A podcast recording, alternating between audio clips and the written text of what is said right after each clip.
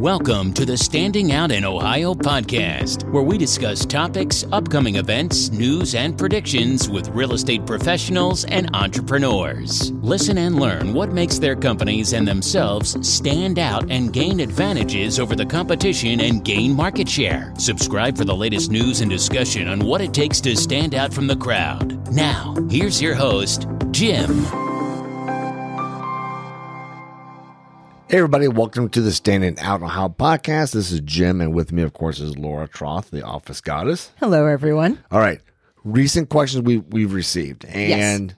we get a lot of questions, people wondering, but we're going to go over some things because sometimes, I mean, your your buyer's going to ask you these questions.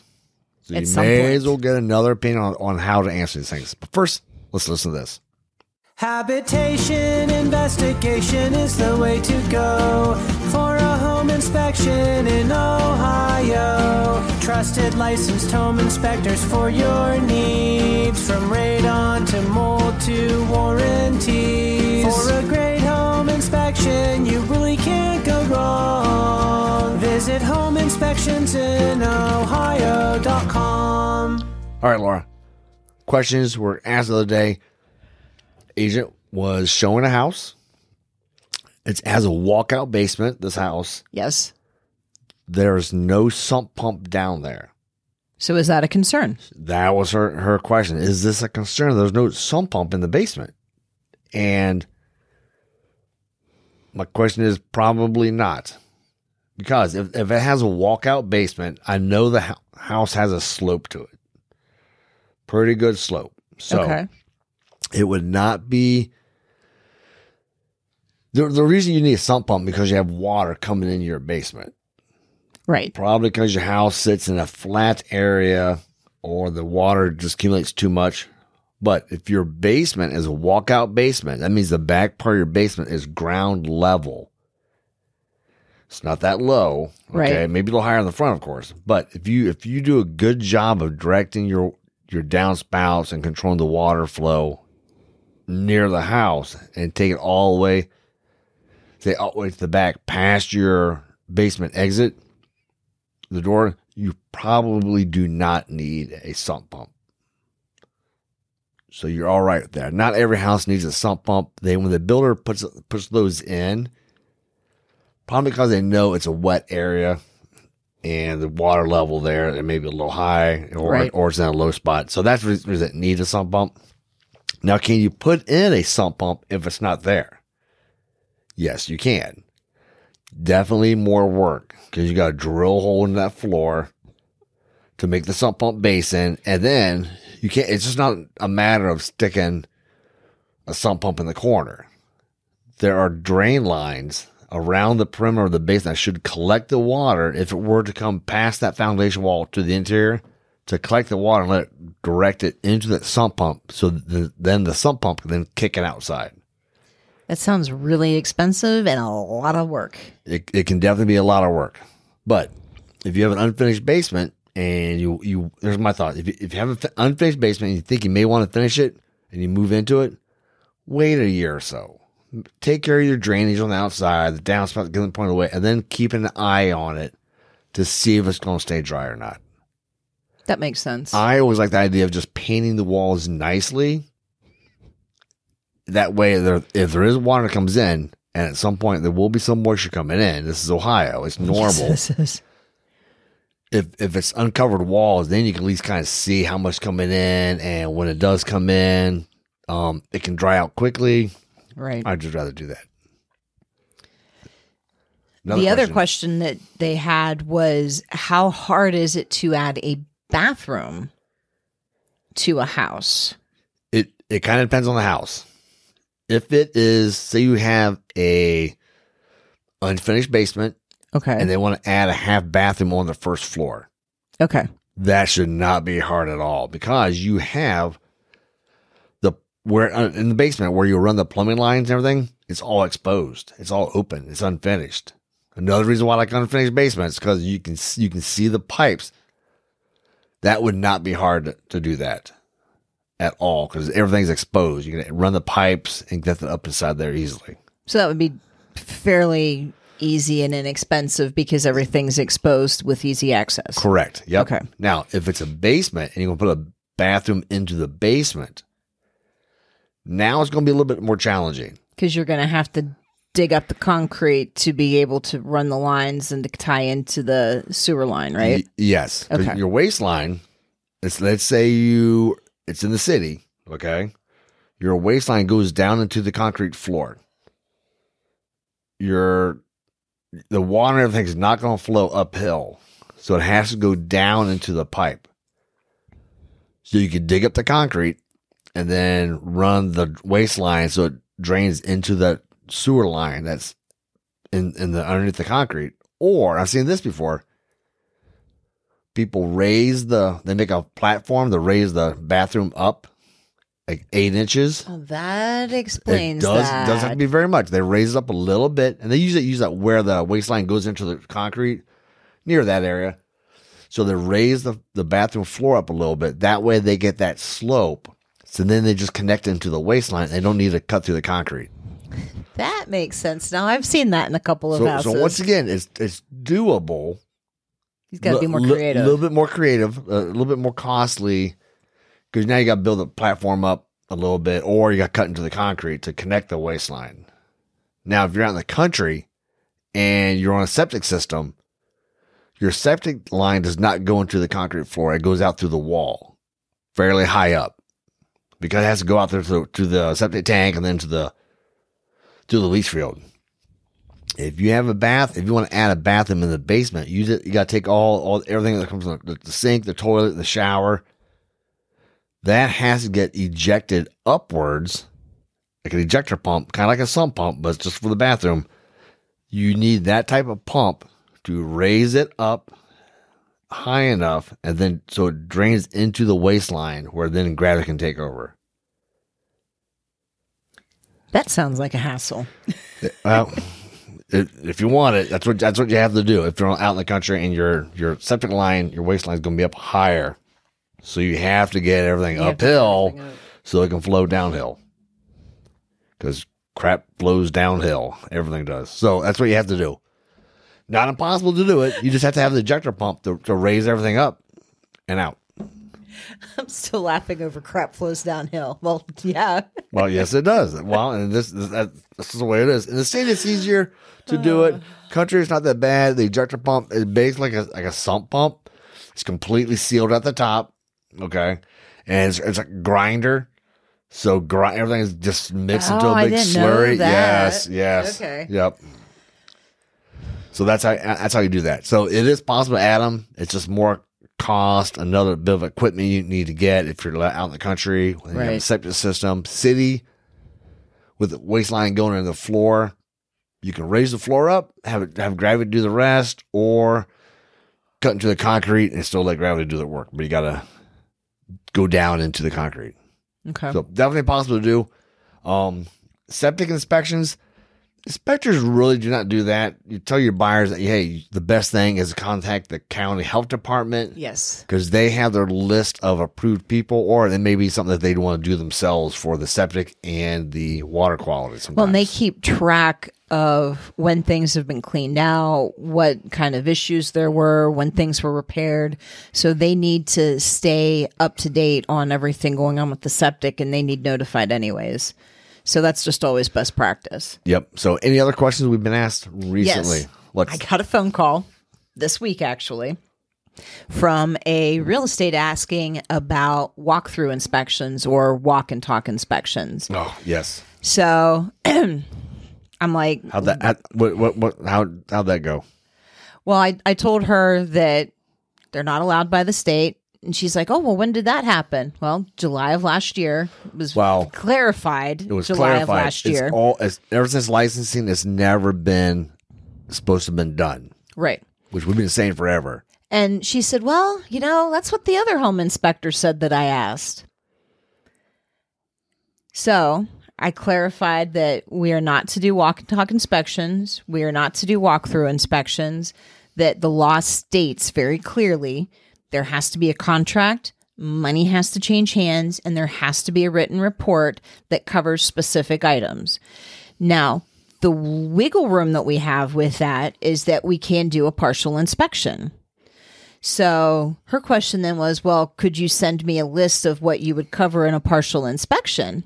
No. What does your client need? That needs to come from your client. I don't know what, you know, what their skill set is, what they need, what they're looking for, what their concerns are. So that partial inspection request would need to come from the client to let us know what we need to look at. Yep. Now, and now then we would write up the contract based upon that. based upon what they want, just like just like we do commercial inspections, Right. Just like, we here- do commercial. Here's what scope do you want us to do? Like, like what do you want to look at? They may not go. I don't. I don't care about the furnace, the boiler system. That was just service. I mean, I can't. They can, they can nitpick pick what they want. I don't want you to look at all 200 rooms in the hotel, just 10% or like five on each floor or, you know, whatever. And then we spell all of that Yep. out. And, and we've had we've had, had that. that. We don't want you doing every single room in the hotel. Um, they I, I remember those. They wanted to pick five random per per floor. Yeah. I, th- I think they just gave us keys and we went into whichever ones the keys were for. Yep. So this, all right, this whole thing about asking for the walk and talk, or no matter what you want to call it, they're not allowed. They were never supposed to have been done. The and we just got done recording a podcast in which uh, agents were getting sued. They're having buyer's remorse and they're suing the agent when they waived the inspections and all kinds Right. of stuff. As a real estate agent, you are expected to know the laws. And if you were to hire or recommend somebody do do a walk and talk inspection and something happens, you are liable for that. Just Right. like those agents were in trouble when they hired a drone photographer. Right. The drone photographer was not licensed to fly the drone commercially, but the agents each ha- had eleven thousand dollar fine. I remember that. I actually told the agent that asked about the walk and talk about that. Okay. And that they, if she had actually found somebody to do that inspection, that there was a huge problem with that. They probably weren't licensed, and she could very much be um, fined or lose her license over that because they're not allowed. Yes, and And it's been for a long time at this point. they're never allowed. We've been saying Right. for a long time that like no, you're not supposed to be doing that. And they clarified it in the state at the board meeting. Yep. And sent out information, I thought, to all agents. They in the did. state. They did because I received that e- email from this. At first, I I received the one from the state to the home inspectors. I emailed everything to on my list, my email list to the agents, and then I saw the one from that the state sent to all the agents about two weeks later, telling everybody the exact same thing. So if you're an agent, you don't know, you cannot do those. Uh, be careful. Make- You could get in trouble. You know, give a, give us a call. We're not gonna ma- make up stuff. We only we we only talk about things that, we, that we're aware of. We're not gonna bullshit anybody. I'm like, nope, you cannot. You can do a partial inspection, Right. But it needs there needs to be a written report, written contract. Needs Mo- clarification money, of the money scope. needs needs exchange. This is something we need to talk to talk about. Also, can your uncle Billy do an inspection for you? Legally, no, because he is not a licensed home inspector. Especially if you're giving him any kind of payment or that was another question we were asked this week from another agent.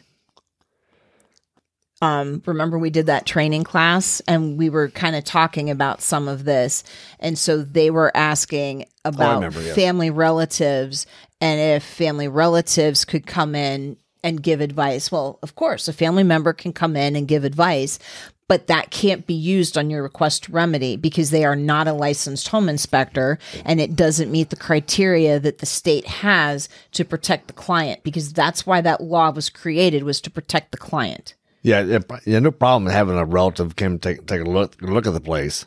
But if you use anything that that relative said for a request or remedy or anything like that, negotiation, you're using that person as a licensed home inspector, and now now you open up a can of uh, liability.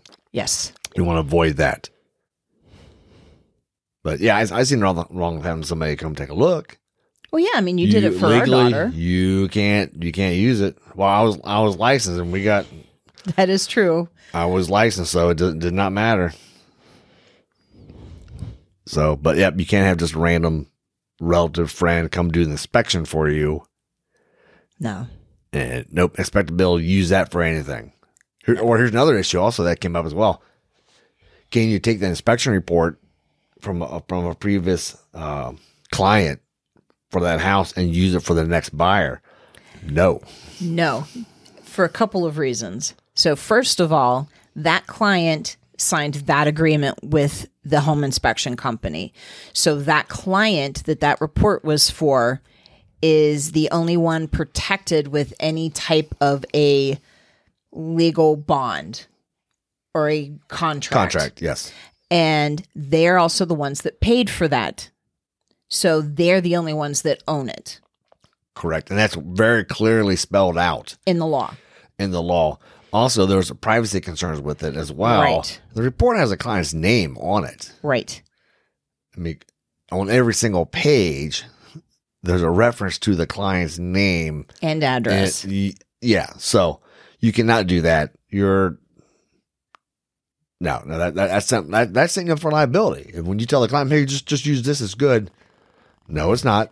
that client goes to call us and goes, Hey, I just moved into property ABC, and on your report, you had that, you know, the foundation was fine. Well, I just got told that I have $20,000 worth of work.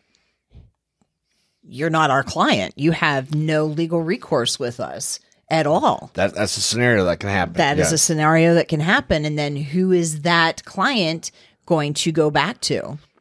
The agent. Yep. And we've never had that where somebody, Oh, no. the buyer, a new buyer complains. Usually they're asking Usually about how they do. something should be fixed. I'm like, Right. who, we who we have you? had yeah we have had people call that have gotten a hold of inspection reports and we tell them flat out we can't talk to you you are not our client if you want us to come out and do an inspection for you and you sign the contract we will happily come out and do that for you we will even reduce the price but Yeah, if we get the same inspector out there, Yeah. he, he's once he gets there, he'll be a little bit more familiar with the house, so Right. it'll, it'll be fine with him, him to do it. But we cannot. This we're not going to discuss it with a, a person who's not the client. That's- open up liability for ourselves, Right. Because there's a very specific, clear cut section on confidentiality, and it is a no no. We cannot talk about that report with anyone other than the client. So I think that's it. Do do not give out old reports to new clients. Do not do that. No. Especially with how litigious society is nowadays. What? What? it- it- all right, I, I had, had a scenario, but it, it was wrong. My thought was, all right, if you do a pre-listing inspection, okay, Okay. you lay that report out, and you have all these buyers coming in and seeing that report, and then hopefully you have your receipts with you. I'm like, that's a confidentiality, but wait, it's your house. You did the inspection yourself, Right. Well, you did an inspection free. So it's not a real estate transaction at that point. So at that point, that's not a problem and it's their own house. Well, the seller is willingly giving this to the that buyers out. So that's the it, it is The- and that's the potentially for a difference. real estate transaction. There would be liability, perhaps, but Not if it's a pre listing because then it's not on the market yet.